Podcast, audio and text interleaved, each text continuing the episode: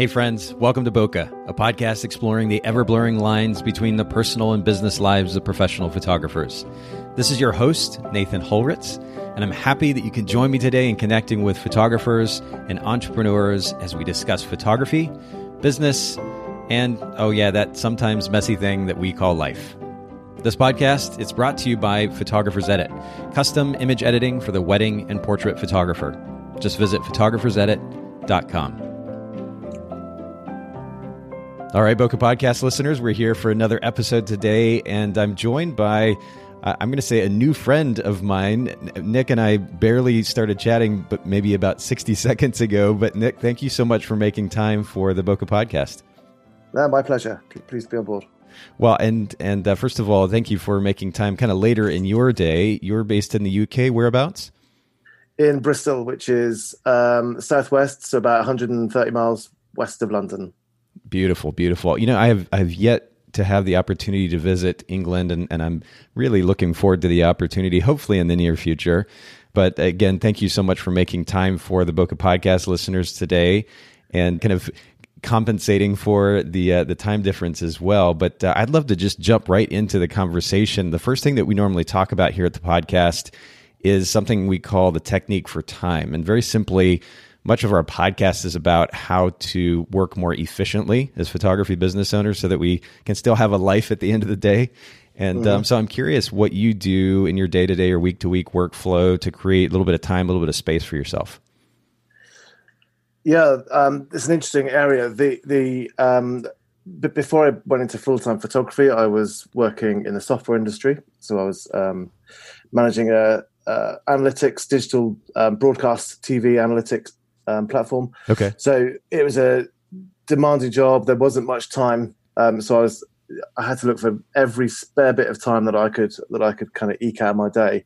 And from from that world, from the other sort of previous world that I've I've had a career in, I've always had been very passionate about finding bits of time and m- matching those up with tasks that you've worked out, you, they've prioritized.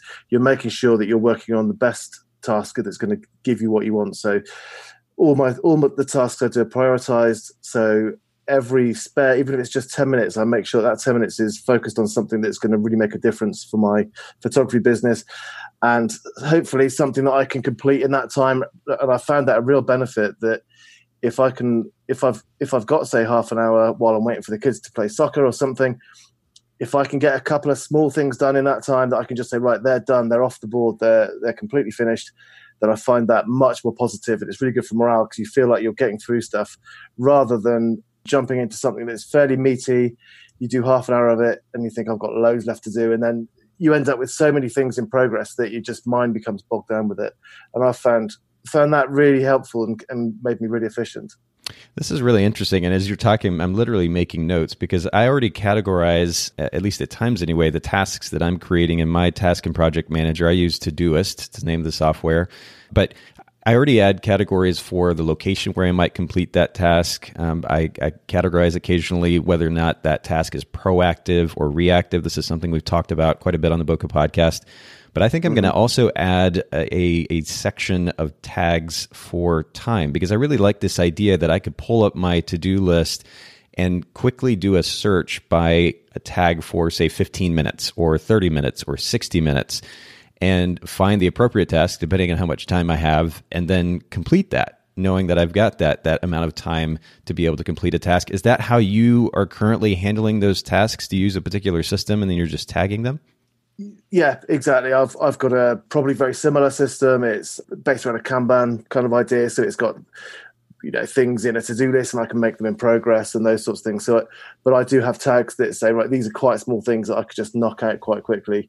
And the, the other thing as well is that the time is keeping m- mindful of the priority of those things, because I'm sure everyone's the same that's listening to this, that when we're doing something really crappy, we can think of so many different things we'd rather be doing. And some of those things are yeah. probably are probably not useless, but they're way down the list of importance. And, yes. you know, so I, and to stop myself doing that, it's been really useful because that, that, that I was finding a lot of time just disappearing down that route. No, that's a really, really great point. I'm certainly guilty of that. And I would also say too, it's easy to get caught up in the process rather than focusing on getting things done. And so I'll add a caveat here to our conversation, which I think is wonderfully productive already. And that is that uh, make sure that in the process of implementing a system, uh, for, for those listening in, if you're implementing a system, it don't get too caught up in making sure that you find, you know, just the perfect software, or that you're your thirty-step process of managing tasks and projects has been implemented correctly. It's easy, and, and, and I speak from experience. I spent a lot of time in past years searching for just the right task management software, which is a little bit ironic because, of course, at the end of the day, if I'm not getting things done, then why does it matter? So I, I like the simplicity, first of all, of just tagging or noting whether or not a task can be accomplished in, say, fifteen minutes or thirty minutes or maybe sixty minutes. And also noting whether that thing is proactive or reactive. Proactive, very simply, being a task that is going to move your business forward. A reactive task, something that has to be accomplished but isn't necessarily going to move it forward and maybe doesn't actually require you to be involved. This is something, again, that we've talked about on the podcast before. But a system that enables you to, to apply those tags. The third one that I mentioned earlier is a location as well.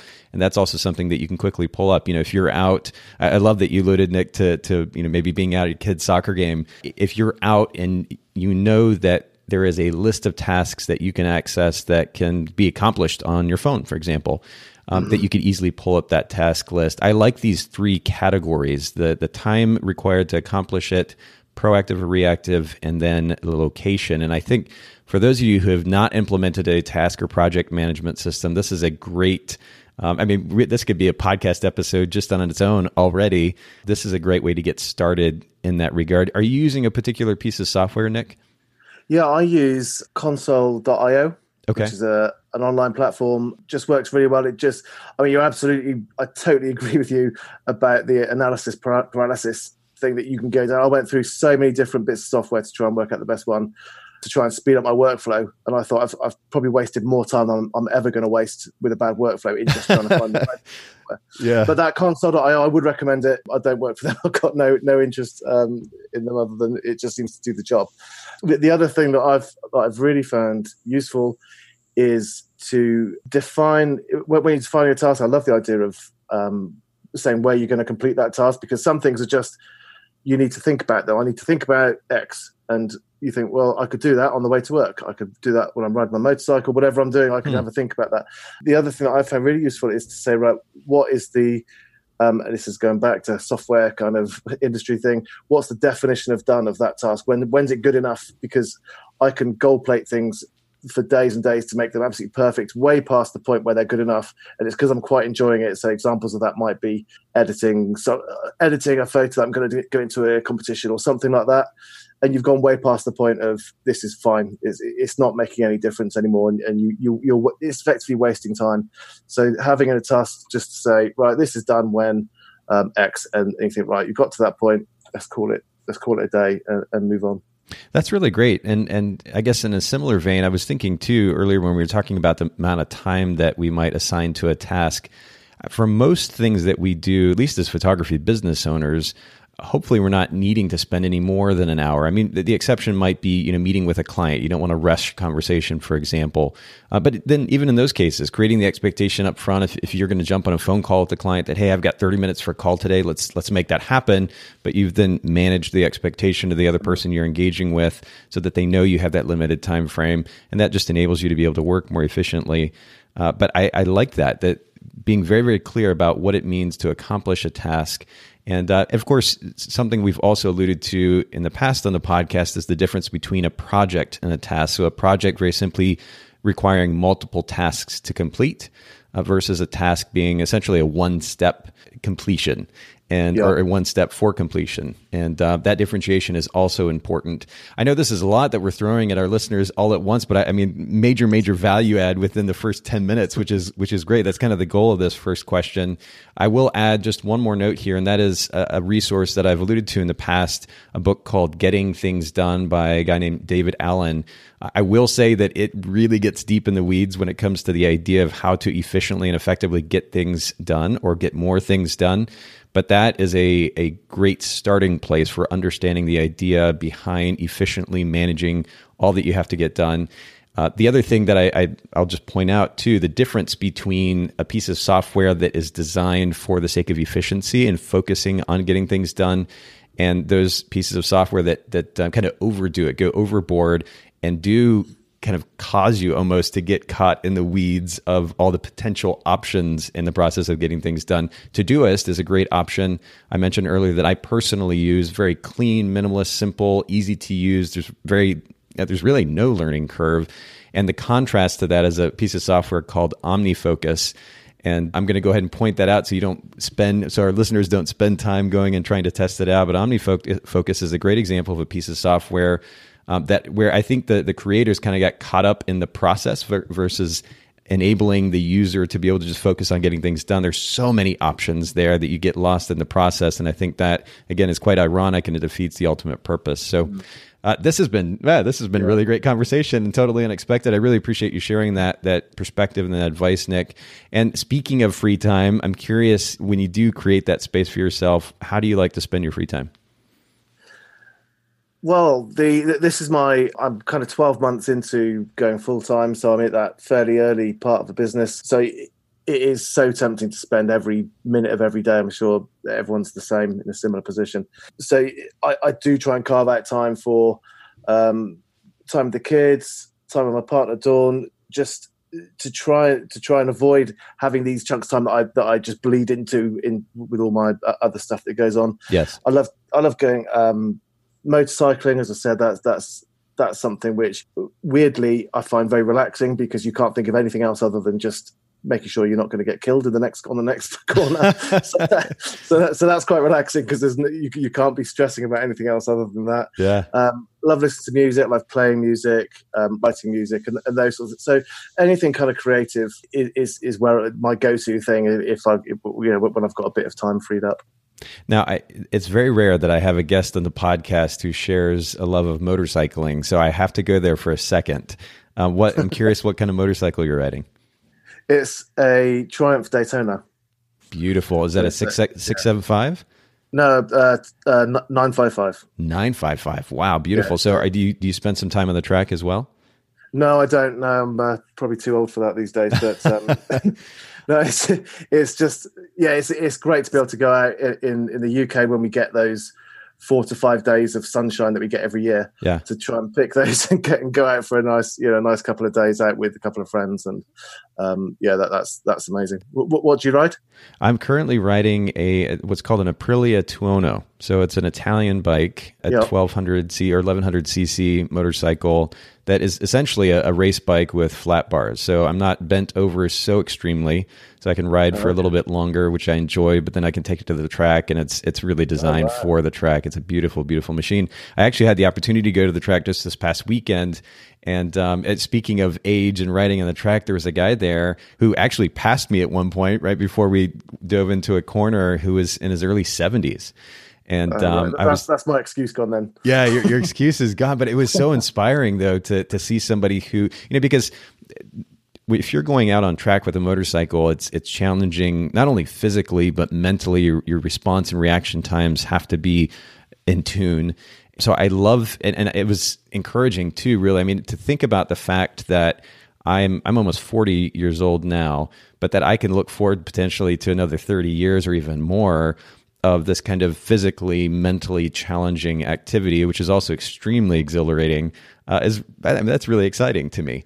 So, uh, so that's, that proves that you're a glass half, glass half full person, because because I'm a little bit older than you, but not much. But it, I'm thinking, is this going to be my last bike? Am I? That's because I'm always looking on the on the negative side. Well, no, I, I would I would encourage you, and hopefully, and maybe even one day we'll, we even have the opportunity to to ride together. But I would highly encourage you to continue to do that, and all of our listeners to to find something like, I mean, in, in this case, motorcycle riding. I may be, I, I realize it may be kind of the the exception to the rule. Most people find Uh, relaxation or even meditation, if you will, in various ex- other activities. But the significance of something like motorcycle riding, and Nick pointed this out a few minutes ago, is that it enables you to kind of clear your mind. And, you know, meditation, the idea of meditation traditionally, at least here in American culture, is kind of looked on, I think, still in a uh, almost a laughable light, right? Where it's this idea of somebody sitting down and, and closing their eyes and maybe humming or something like that. Um, and the reality is meditation, one of the primary benefits of meditation is that it does enable you to be able to not clear your mind and that you're not thinking about anything necessarily, uh, but to to focus in and truly be present. And the act of motorcycle riding does encourage that. And I've, I've alluded to that in the podcast before. But whether it's motorcycle riding or it's a walk in the woods or it is actually sitting and meditating, whatever it might be, finding an activity like that that enables you to be able to kind of disconnect from work, to be fully present, and ultimately, as a result, refresh your mind and, and clear your mind, but some may describe it as that, I think is really, really healthy. So I appreciate you sharing that. And do tell us something else maybe that most people don't know about you, maybe something random about yourself. Oh, something random. Yeah, before, because I've had a career of either developing software or managing teams of soft, software engineers. So I've always had something fairly creative. And until um, photography came along, it was music and I was in bands. And so my first experience of weddings, I'm now a wedding photographer. My first experience of weddings was doing performing um, in a band or um, on my own, sort of singer-songwriter performer. So yeah, that's probably something that certainly most of my professional clients wouldn't know. That's really great, though. Music is such a beautiful outlet. I had the opportunity to grow up playing music and into college, actually, myself, and and my kids are now playing, and, and uh, I need to get the... I actually played clarinet, which, of course, isn't one of those instruments that you you think of somebody pulling out and, and jamming with, but uh, I still I still love it. I think it's a beautiful instrument. You can play it a variety of music with it, but what instruments do you specialize in? Guitar, mostly, so guitar, singing, and a bit of piano, but yeah, mostly guitar. I love that. Oh, it, it, there is, there's for those of you who are not musicians, at least not naturally. So, it, music is it, it gives you just kind of like motorcycling. It's one of those things that not, not everybody does, but it carries a certain level of exhilaration and relaxation, and again that mental stimulation all simultaneously. And uh, I mean, there's nothing like it. Not to mention that it, it brings goosebumps, at least for me occasionally. In fact, I was listening to um, just sound orchestral soundtrack music earlier while I was getting some work done, and I find that extremely relaxing and even inspiring, depending on the work Absolutely. That I'm doing as well, which is really nice. But I appreciate you sharing that as well, Nick. Take us, let's go a little bit different direction. Share maybe one of the most impactful books that you've read, maybe ever, or even just in the last year or two, whether that's fiction or nonfiction, and, and tell us a little bit about how that made an impact in your life. Probably nonfiction, it would be... There's a book called Productivity Ninja, which is, prob- I imagine it's talking about a lot of the same stuff that is the book that you mentioned five minutes ago, sure. um, about making really good use of your time and thinking about what your what how your brain works and when are you really creative in the day. And if if that's first thing in the morning, then for goodness sake, don't spend that first two hours going through your emails, which most of us do, because do that, right. do that when you're exhausted and can't be bothered to do anything else. So that that was... a bit of a life changer. Likewise, the, the uh, it's a lot of the stuff that I've I've talked about so far uh, about making, you know, work having a workflow where you're minimizing the number of things that are in progress and you're you're just working on a single task that's well defined. You know when it's finished. You know what the quality of it needs to be, and you prioritize them properly so that when you run out of time, and this, this and this works for projects too. It, it, if you've got if you've got a project. Do like it might be to create a new website, which I did a few months ago. I've got a great big list of things that I would like it to have. You prioritize prioritize those so that the the, the things at the bottom are the stuff that well, would be really lovely if it had some video transitions and stuff, but that's not going to be a deal breaker. And you would prioritize them that way so that when you run out of time, you the good news is that you the stuff you haven't done is the stuff that you don't really care about that much anyway, and you make sure you've really invested well with, with the time that you put into it. Oh, that's good. Yeah, and we'll make sure actually to link to that particular book in the show notes as well. That's wonderful. Yeah, and um, on the other the other thing that I get a huge amount of inspiration from is anything around mountaineering, exploration. So Captain Scott's Tribulations and Trials in the Antarctic, anything like that. Um, I don't know why, because I've never been a rock climber, but I just find that really inspiring. Sort of just going, deciding you're going to do something, planning to do it, and just just having the courage to do it and ultimately failing in, in Scott's case. But, you know, just, just better to go out there and have a go at something and fail than to just not try anything. And that's something that, that I, that, that triggered me into going into photography was, was thinking, well, it's risky. We've got a big mortgage. I've got two children. My partner's got two children. What happens if it goes wrong? I was chatting to my son, who was only ten at the time. And he just said, well, just do it. I thought, actually, that's, that's quite good advice. Oh, I love it. So, so I just I just did it. And, you know, and, and that, that I haven't looked back since. And I think probably anyone that started their own business, I've not spoken to anyone that's, that's has not said it was the best thing that, that, that they could have done for them, you know. And, and it's not for everybody. You know, going going full-time into photography isn't um, necessarily the thing that everyone should do, especially if you like taking photos all the time, because that's something that you do increasingly less of, or I do anyway. But for me, that was the thing to do. I just needed that nudge, and the fact that my son Charlie said it without any of the, just seemed so obvious to him. If you want to do something and you think you can do it, then just do it.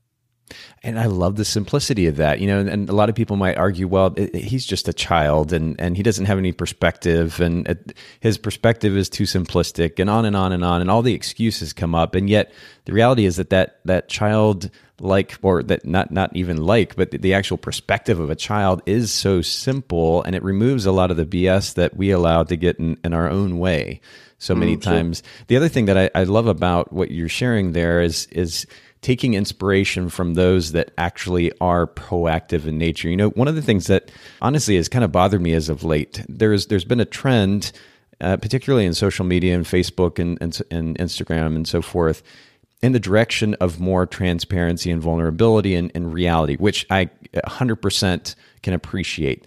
What I'm, what I think is potentially problematic, though, is that there's so much focus on the negative in that process, rather than and kind of a reactive mentality. And I'm struggling with this, and I'm struggling with that, and and so much focus on that kind of reactive state of mind versus the proactive state of mind. And I think there can be a healthy balance of both the proactive and reactive. But I would like to follow and take inspiration from somebody who is primarily proactive in nature, who is about actually doing versus just simply talking about it. And I think that it we would all stand to to um, I guess improve our life in some form or fashion by following that type of person or those people who are proactive in nature, who are getting things done. And you know, I mean, a, a very simple example of this is somebody that we've talked quite a bit about here on the podcast, and that is Gary Vaynerchuk. I mean, you can't imagine a more proactive, more driven individual. And while I don't necessarily want to live to that extreme, at least in my business life, I take a lot of inspiration from somebody who doesn't make excuses and just simply continues to push forward. And I think we could all stand to have a little bit more of that mentality. So I love that you take inspiration in that. Thank you again for sharing uh, about these books. Let's go the direction of business, and, and more specifically a photography business at this point. You mentioned earlier that you've been in business full-time for about a year, and we're going to get into some of the details of that and what it means to actually go full-time here in just a second. But talk to us a little bit about your, your photography business's brand position. What sets you apart from the other photographers in your market? Well, I've always tried to do, I've always always been into creating artworks, whether it's with pen and ink or paint or something like that. So that's that that flowed completely straight into my photography. I, I didn't start taking photos until very late on, about twenty fourteen. I got my first camera, and it was purely as a way. I was traveling with work with my work quite a lot, so I, I thought I'd. I'd would like to do some paintings of the places I'm going to see. So I went to Malaysia and places like that. So I got a camera just to take some photos so I could come back and then draw them. And, and that, that was the idea. And then realized that I've loved the process of taking those photos. It was just so much more immediate than, than, than the creating artwork. And, and so I went into that, that direction.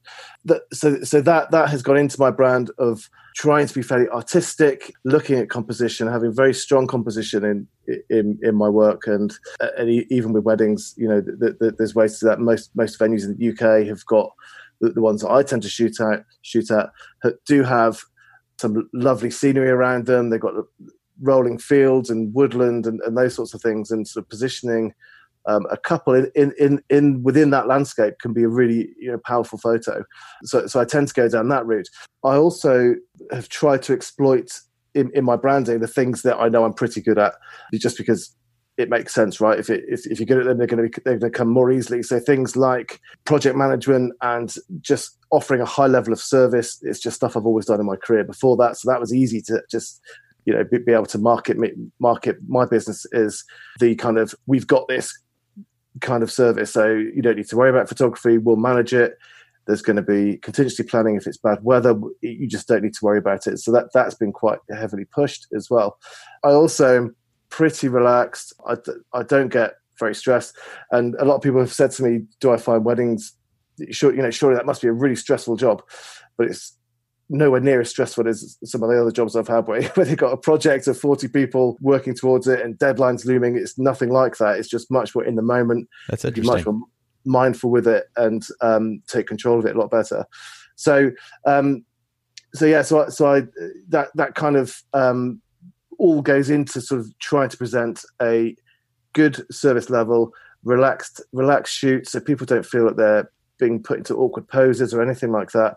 And I'm starting to find that that's really starting to work. So I, I do wherever I can, whether it's a social media post, a comment or a blog article, or when I'm chatting to people Um, before their wedding or a trade fair or something like that, I'm trying to give this same messaging. And I'm starting to find that people are now coming to me because they've heard that, you know, this is the guy that's going to do photos where you don't really know he's taking photos, and they're just they're just stunning, you know, pictures at the end of the day. And that and that that's really lovely because it's showing that, that that is working. I think it's just consistency rather than necessarily saying this is the perfect model for me.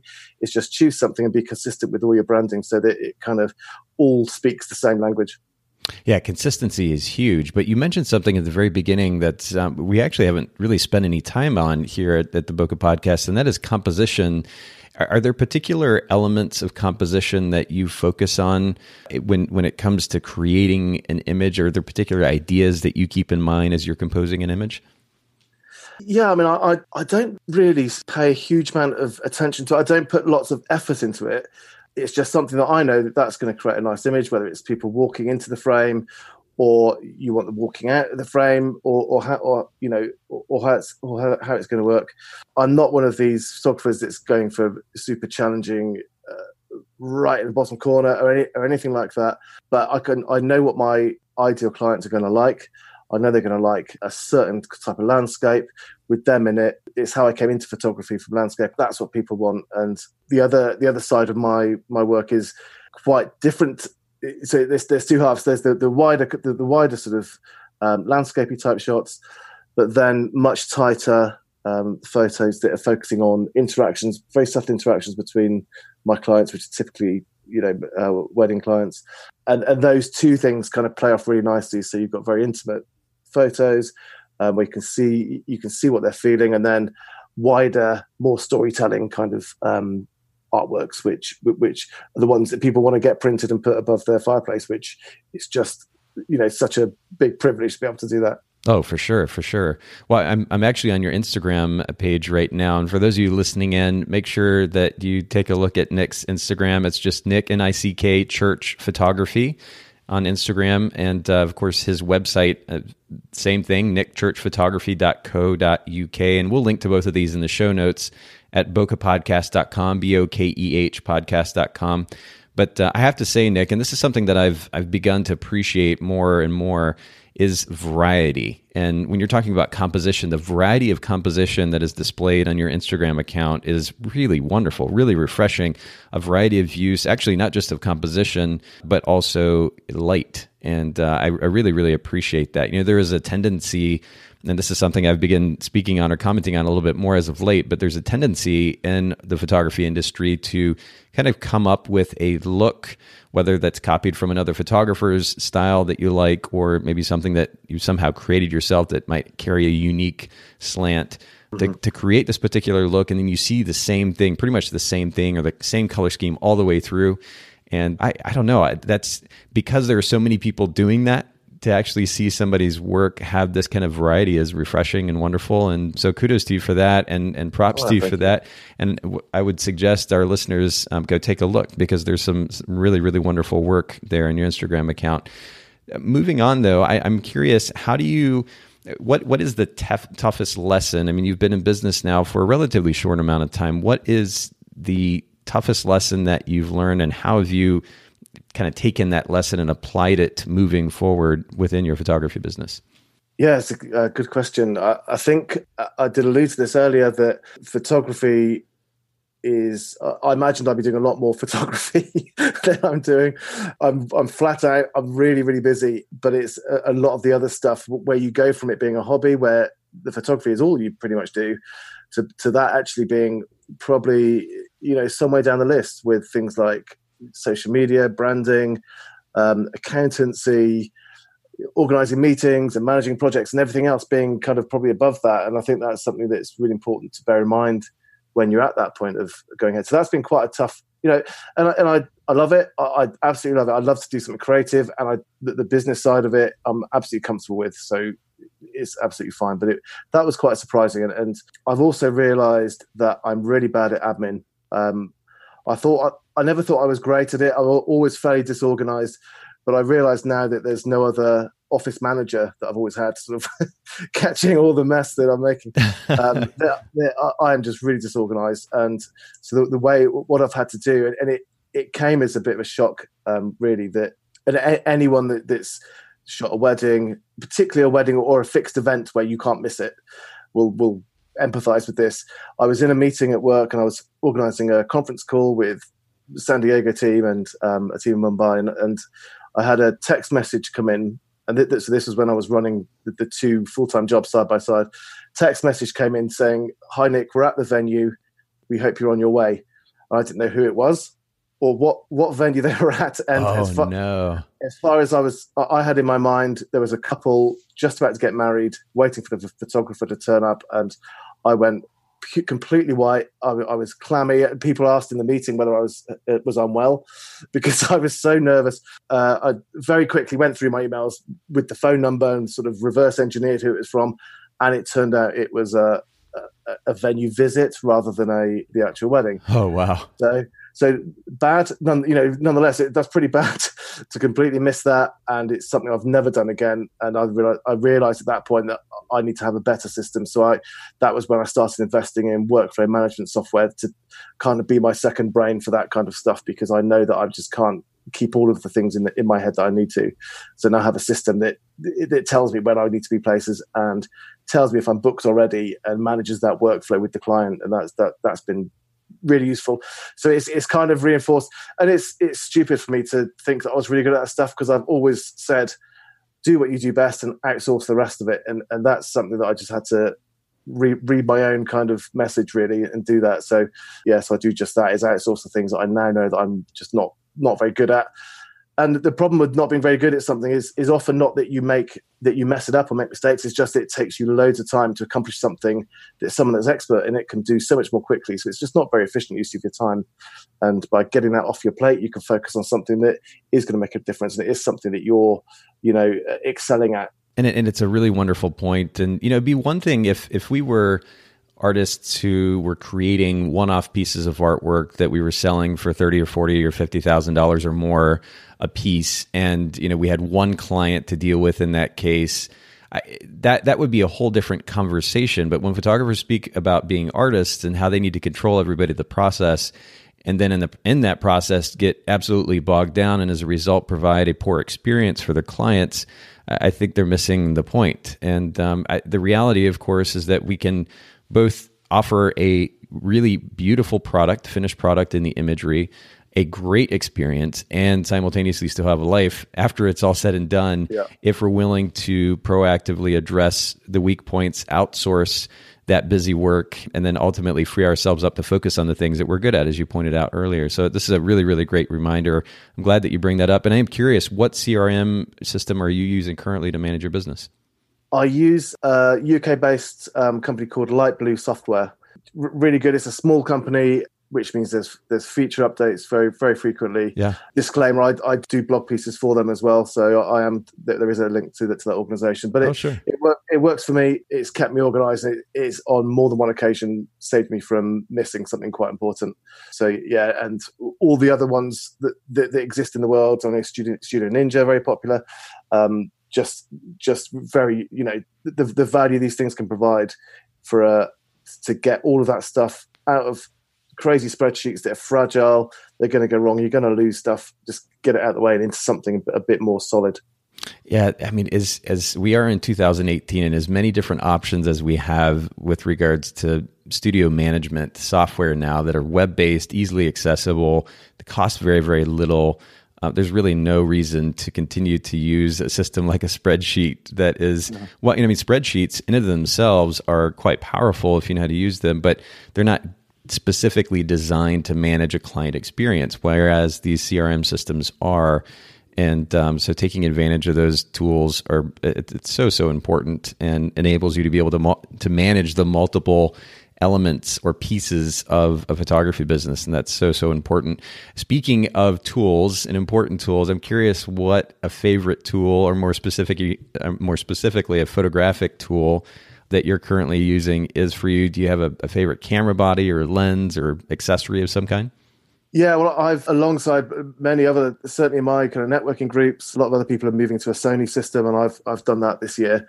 It it solved zero problems that I had before. It was purely a, a, a case of gas and a very expensive one um, at that. But I do love do love the system. I I've come from Nikon, and there are some things I miss with Nikon, but I, I do love the, the the mirrorless system. I did start with mirrorless before I went to a full frame D S L R uh, when I was doing landscape stuff. And I've, I do like going back to a smaller body with a meaningful experience of using the rear L C D to compose images. It means I can get more involved into a group of people, just get a bit more immersive within that group rather than shielding my face with a great big camera. And for me, that makes quite a difference because people are just less less cagey when I sort of approach them. Yeah, no, that's a that's a really great point. But I also appreciate your transparency in saying that it didn't solve any problems that existed previously. Would you mind sharing what you meant by that? Um, just that I always like to think if if you're going to invest in something, then that there should be a a goal at the end of it. What what what is the problem? So if you buy a new car, you buy a new car just because you fancy to drive something new, or, or is there a problem with the old car? And even if it is, if you're open to yourself and you say, I just really fancy having a new car, that's fine. But I think we can convince ourselves um, as photographers that things like I autofocus, that's the thing that's going to change my change my work completely and I'm going to be producing. And actually it isn't, you know, we've all of all photographers, hob, hobby hobbyists, professionals, semi-professional, whatever, have probably got kit that's plenty good enough to take images that people are going to buy. one hundred percent, yeah. It isn't the thing that's stopping that's stopping you making a business out of it. And so so I have to be honest, so I just really, I, I like the sound of it. I love a bit of technology and I, and I really just quite fancied having, you know, just a bit of a change. And so it, there was no problems with my work before. I loved having Nikon Nikon equipment, but the, the Sony stuff it, has been really interesting. I love the eye autofocus, but I'm not going to pretend that that's got, that's got me loads of shots that I wouldn't have had before. Um, But so it, it's a bit better on the back. And again, I didn't really suffer from a bad back, so I can't really even use that as a, as a good reason. You just love the gear. Well, hey, at least you're being yeah, honest with it. yourself. Yeah. But but I think yeah. it's a great point that you bring up, which is that, you know, well, first of all, I, I can still say that the equipment that I was using as a wedding photographer fifteen years ago, I could still take a decent image with that with that equipment now.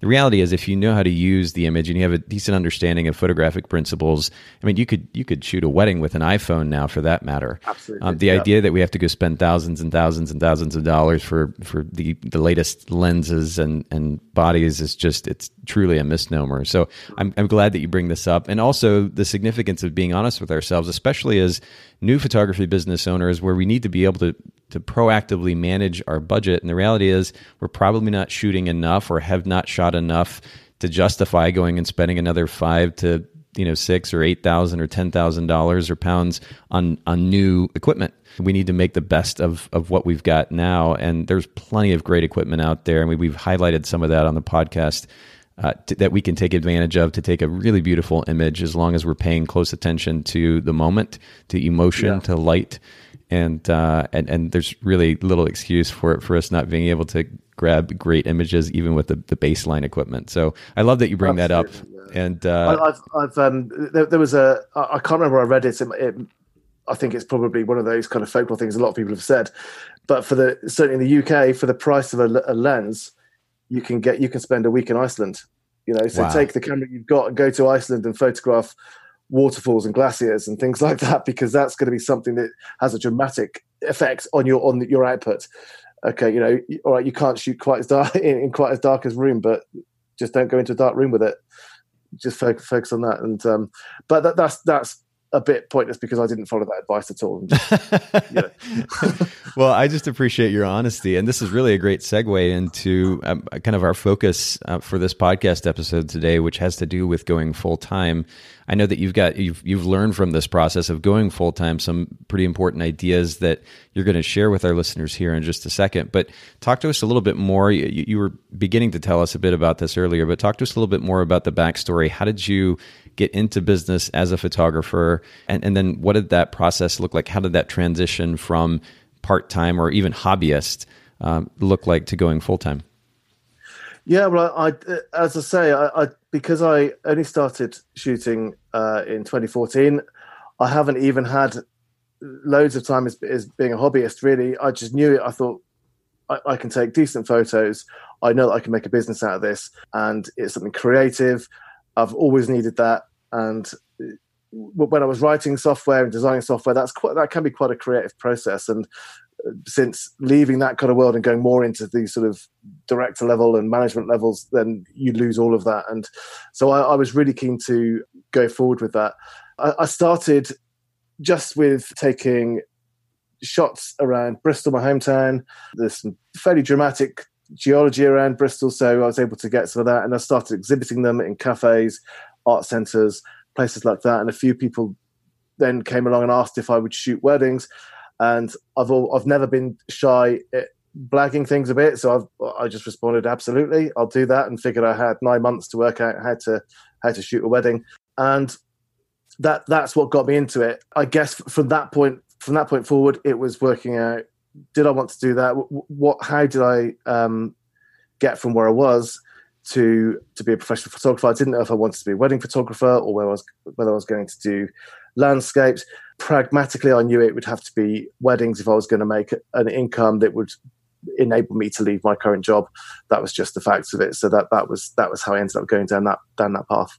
And how did you begin to get enough clients in order to make that that leap? Because as you pointed out, the reality is you had to replace an existing income, and you were beginning to shoot, kind of doing odd jobs here and there. But how did you begin to make that transition and be able to book enough clients uh, and, and build on this momentum in order to then go full time? So uh, it was two words. That's Facebook ads. Yes. So I put a huge amount of Facebook ads within the first year.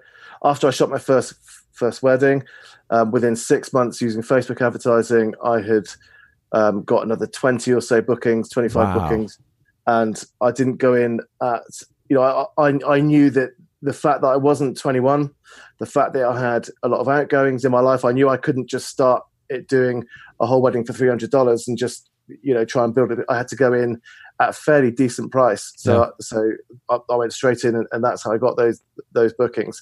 And, and that's something I still do today. I still, I still use that platform to, as an additional, I consider it to be a de-risk from re- recommendations and trade fairs. I think if you can spread out the route that people take to come to you, I think it's, it's pretty wise in terms of making sure that you're not putting all of your eggs in one basket. So, so that enabled me to get a pretty good pipeline in place.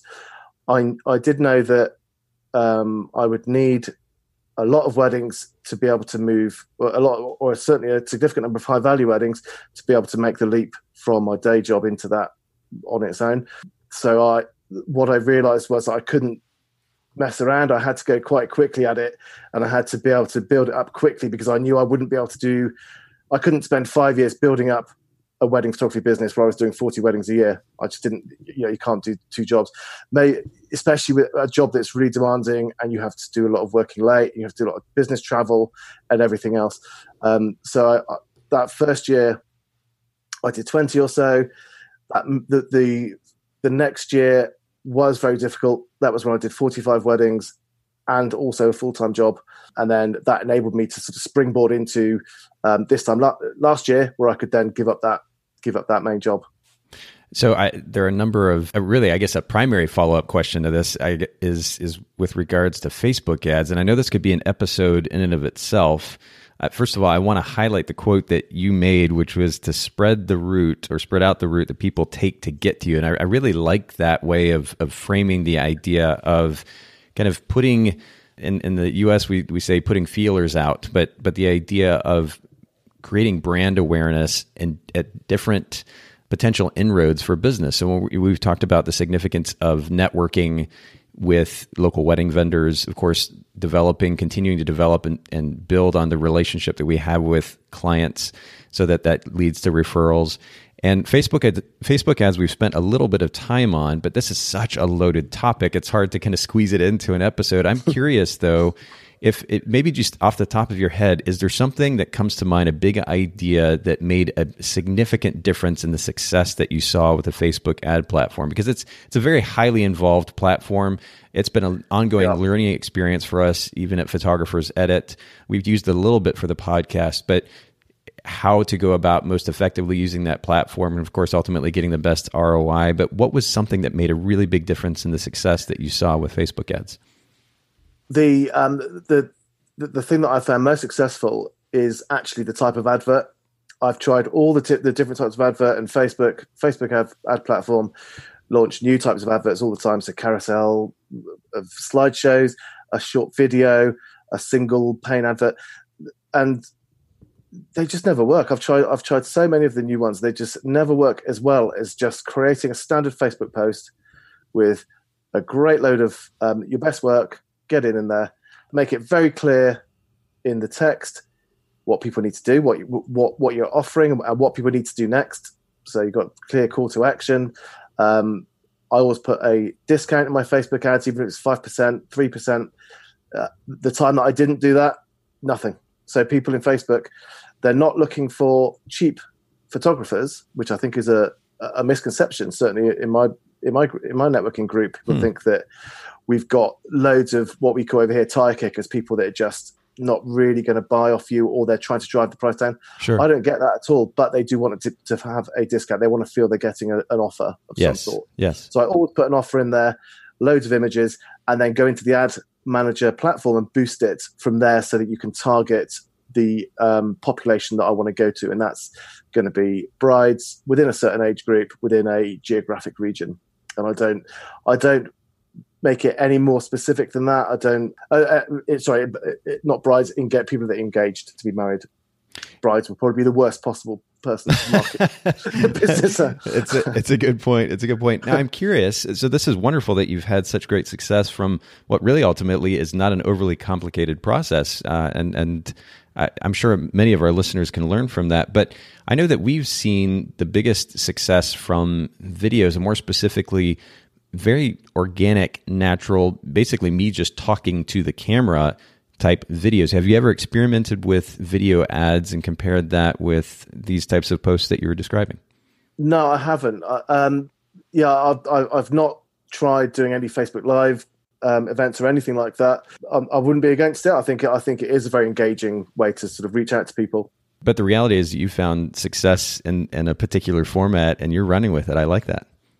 Yeah, I mean, until it's, you know, you keep, if it's not broke, don't fix it, right? And it's, it's not, um, it seems it's working. It's It seems to have carried on working beyond the changes to G D P R in the U K or in Europe. There's been a lot of regulation in um, this year about the use of data, and specifically the use of people's data to target them for things like advertising mm-hmm. has been effectively completely banned. It's been swapped around where you, you have to now opt in for that kind of thing, rather than it used to be a untick this box if you don't want us to use your details, but you, you that's now not possible to do that. So, but it survived all of that, and it's still it's still a really viable option um, for me. And it, it probably I probably still get a third half of my bookings that way. Wow, wow. Okay, well, I appreciate you sharing this. And again, this could be a podcast episode in and of itself, but what a what a great primer for somebody who is has never even tried this. And and I think there's still, while Facebook ads have certainly become much more popular, I think there's still opportunity for, for photographers to take advantage of that platform if they do it intelligently and with intention. And it sounds like you're doing that. I appreciate you sharing that, Nick. And and I want to jump to the advice. Um, you sent this to me ahead of time, and there's kind of three main ideas that you would suggest photographers, particularly photographers that are getting started in photography or interested in going full-time, that they should consider if they're interested in making that jump to full-time. Would you mind sharing those with us? Yeah, of course. The the first one was really, is being full-time photographer something that you want to do? And I think if you want to keep creating beautiful photographs, um, being passionate about your art and all these other things, it doesn't necessarily mean that that's the right thing for you, because it, it uh, from my perspective, I know that when I see a gorgeous sunset in the last year or so, I know about about two years ago I would have grabbed the camera and I'd have shot out and I'd have gone to get photos. I just can't be bothered now because I know it's going to go into a list of about five thousand wedding photos I have to edit. Mm. So I, I just don't do that. However, I do love, I, I do love being able to create wedding photos. And I, so, so that, that there is um, flip sides to it. You have to be able to sell yourself. It's really important. Certainly at things like trade fairs, it, people don't go, or, or any form of advertising, people don't go for the best work, and because work, for a start, that's subjective in any case. So people just, I think your work has to not be awful. So you have to, but but people are buying you. So certainly when you're at a trade fair, wedding fair, and people are talking to you, that's what they're investing in. They're not really looking at the work and deciding whether that's the stuff. They think that's nice. What's this guy like? That's the person that's going to be coming up and shooting on the day. And and some people are great at doing that. Some people aren't. Um, I'm really awful at other things, but I'm pretty good at that bit. So I know that that's something that I can do. Um, and I think it's all about assessing all of these things, whether it's, is that something that you're going to be comfortable doing, and is going to, um, are they all going to interleave into a successful venture? Because there'd be no, nothing worse than leaving a, a, a day job. And, and in some cases, a career, you know, that, that there are, that there are, my career is an example of this, that it's kind of one way. Once you've once you've left it, it'd be quite hard to get back into, because you've been out of the game for a couple of years, uh, and it's just very difficult. So I think you have to be quite clear on on that point. And, and I think that what really helps in that case too, probably, is getting some outside feedback, because it's very easy, as you pointed out earlier, when it comes to even doing something as simple as whether or not to, or making a decision whether or not to buy gear. Our, we can kind of get lost in our own perspective and what can be an even distorted perspective. So getting outside feedback and perspective is probably a good thing too, correct? Yeah, absolutely. Yeah, I think you, you do want that. And I think I had that um, in my business from the fact that I was exhibiting art, artwork as kind of landscape pictures. So I, I was getting good feedback, I was getting good sales through that route. It wasn't enough to get my job, but it it, it did give me the confidence that in, in my work and my ability. Um, and I think that that is really important as well.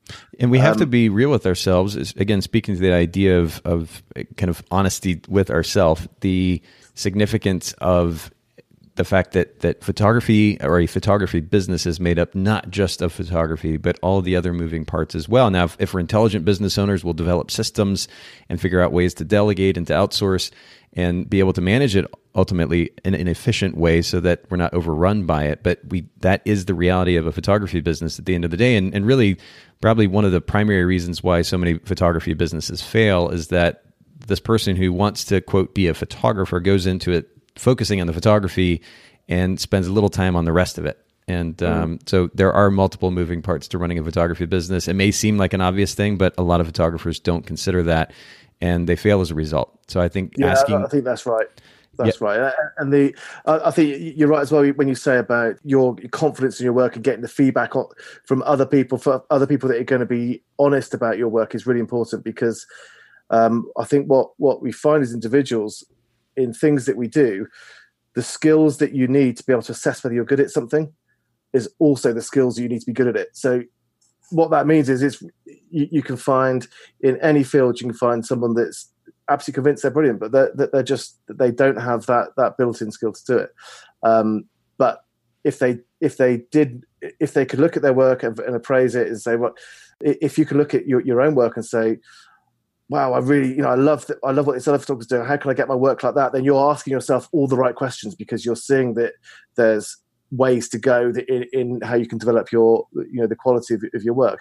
As soon as you start thinking like that, then that's that's really good news. I hear a lot of people saying that I'm really frustrated. I can't get the editing style that I see from other photographers, but that's really good news, because it means you'll get there, because you can identify that there's a gap between your work. If if someone's saying, "Yep, I'm absolutely great. I've got nothing more to change here," then that that is a bit of a warning sign to me that, you know, we should always be looking, how can we improve, how can we do better? Um, so, so having that built in, I think, is really important at the start. Yeah, and having that objective outside perspective about our work is important. Simultaneously, also having somebody who's willing to be honest with us and say, hey, you know what, running a business just isn't your strength. So if you're going to do that, here are the things that you might consider in order to make it happen. Or, you know what, it may just be best in the end to keep photography that passionate hobby that it has been, and take advantage of the the wonderful opportunity that you have to work at a job that takes good care of you, and and call it a day. So there's, it, you know, photography, it's so much easier to get into now, but at the end of the day, there is a lot that it takes to run a photography business still. We have to consider all elements, and having that objective perspective is, is really, really yeah. important. Let's jump to the next idea, though. We, the, the first is really to be honest with ourselves. Do we actually want to run a photography business? And, and uh, you broke that down in wonderful detail, but take us to the next idea. The, the next idea is what your exit strategy might be. And again, this is uh, a, a huge subject area. Are, are you going to, this is questions I ask myself, is how, uh, am I going to just go for it as quickly as possible? Do you just want to dip your toe in the water and see how things go for a couple of years? And, and that can make a, make a big difference in how you approach it. So I, I decided to get straight in. I knew I wanted to do it uh, as quickly as possible. That that can mean that, as I said, that that you, it's a one-way street, certainly in my career. And you you the reason for that is, I think, anyone that's gone from a full-time job into a full-time or full-time non non-photography job into a into a full-time photographer, they would be lying if they said there was no time during their workday that they did, they weren't checking Facebook messages or answering emails and all these other things that their photography business needed. I think all of us are going to do that. It's human nature. You know, if if I was in a meeting and I see a message come in for my photography business asking if I was free on a certain date, I'm not going to wait until six o'clock in the evening to get back to that person. And so it's very tempting to do that. You do that enough, you're going to start to not perform to your best ability in your day job. So you don't want to go too far down that route before you get to a point where you can't go back because you're going to get fired. So I had to go, you had to go pretty, I had to go pretty quickly. The the other, the other area of this is making sure that financially that it's going to work. And that was something that was, was my biggest fear, was not that I, that I, it would fail, because I don't mind, I don't mind failing in anything. I'd rather do that and try, but that the, the, the work wouldn't be there. And I'd have made a decision that could be negative for Um, me, my partner, our family, and those sorts of things. So that's that's why I did a, a business plan, and I was trying to work out, spreadsheets are very good for this, incidentally, working out what the pipeline, what the income for the next twelve months might be like. Now, I think what that doesn't mean is you don't necessarily mean need twelve months worth of photography work queued up before you say you're going to leave your main job, but you do need to have confidence that by within that twelve months you're going to get enough. So I'd I'd kept a sort of running window of the last twelve months, or, or rather from every twelve months forward, I was looking at what what my what my pipeline was going to be like. So every new booking that came in, it would improve the position that I was in, and I knew that I knew the income would come from existing bookings that that they finally paid their. The, the, the, the final value of the, the wedding, new bookings, extras like albums or videography, and other bits of photography like family shoots or architectural. Th- these are all the streams of income that I had. Um, so I didn't, I, I had that down for the bookings I had. I then made a projection based on the previous twelve months of how much of each of those areas I thought would come in to add into that total. I added in a factor to, because if you're just doing photography, obviously you can market yourself a lot more, so you should be able to get a bit more business. So I fairly conservatively had a factor that I would multiply that by, um, because I could then spend all of my time marketing that, that for this sort of work. And that would all boil down to a figure, which was going to be my income through photography, uh, or a projected income for the next twelve months. And when that, so it's fairly clinical, when that figure became the same as my salary in my main job, that was when I decided to jump ship. Well, but it's, you say clinical, but ultimately it's relatively simple formula that we're talking about too. You know, if, if we if we can understand math at the level of, say, a middle schooler, uh, we can do the math necessary to figure out what it is that we need to make as a photographer. And and then, you know, so this is something that we've talked about before on the podcast, the idea of a big picture view. And part of what makes up that big picture view is for ourselves as photography business owners has to do with the long term. And that could be kind of the, the mid long term and then the, the long long term. But part of that is what we need to make. And that's to what we need to make in order to pay the bills, what we need to make in order to put a little bit of money in savings, and what we need to make in order to ideally take at least one, maybe a couple of vacations, you know, even if it's just a few days or a week here and there uh, during that year. And this is the total amount of money that that we need in order to be able to full-time be a professional photographer. And so just doing simple math like that, number one, it creates awareness. Number two, it creates goals. Because like you pointed out, Nick, you may not have all the weddings necessary to generate that figure at the time that you choose to go full-time, but now you have a very specific goal to work toward. And um, you know how many portrait sessions or how many weddings you need to book and how many prints and how many albums you need to sell. And it's just those tangible numbers that can make all the difference in the world, because now we're working towards something specific. It's not just this haphazard Absolutely. existence uh, as as a photographer. So I think that's really, really important as well. And, and as I've mentioned before in the podcast, this also enables us to be able to to decide pricing. Pricing isn't actually that complicated a topic. So much of our pricing should be determined by the business model that we've created, which is driven by these very numbers that we're talking about here. We need to make X amount of money. So, and, and we want to spend X amount of time making that money. In order to do that, then we need to create this particular business model that targets this particular clientele, which means we need to, and that we're going to need to book a certain number of weddings or portrait sessions a year with that particular clientele in order to make the money that we want to. And it's it's really very, very simple math. We just simply have yeah. to take the time to sit down, to think about it, to write it out, or to use a spreadsheet, have a conversation with with a partner if there's a partner involved, and uh, be real with ourselves. But we just take the time to do it. And that is going to put, I mean, sadly, I think this would put so many photographers who have existing businesses even in a much better place, because now they have actual numbers to work with. I w- I've said this before in the podcast, that the thing that I would say to any new photographer, to the first thing to focus on would be the numbers. I didn't, and to my detriment. I mean, we we ultimately had a really successful photography business, and financially could have been in a much better place had we proactively managed our finances better. And so this this idea of proactively managing our finances, I mean, certainly take advantage of of something like QuickBooks Online to start plugging your numbers into, get with an accountant who can help you manage this. But at the very beginning of all of that is this right here that Nick is talking about, which is to sit down, know the numbers that need to be coming in, set up the business model to enable you to make those numbers, and now you've got really specific goals that will drive your day-to-day actions. And I think this is wonderfully tangible, practical, pragmatic, and I love this advice. Yeah, it was great. It was great. And, and that, you know, it's it's so motivating to be able to see a goal, and, and you you look at you look at the figures and you think, wow, another five headshot sessions, and I and that will be it. You know, it, and you can that's that's a pretty good kick in the backside to, to get yourself up and, and start marketing for that bit of extra work to, sure. to be able to do that. And yeah, it, it was brilliant. And that, that was, I found that really useful to, to be able to do that. And without that, I think you are risking, you know, having a bit of a false start, which is going to be difficult, not just because you have to go back, you know, to, to a, a standard way of working or a, a, an old job, but I think it can hit the confidence then, because if you have a if, if it doesn't work, then it's going to mean that next time you either need to do something quite different, or or you're going to be worried about it failing again, and that could that could really hit the confidence.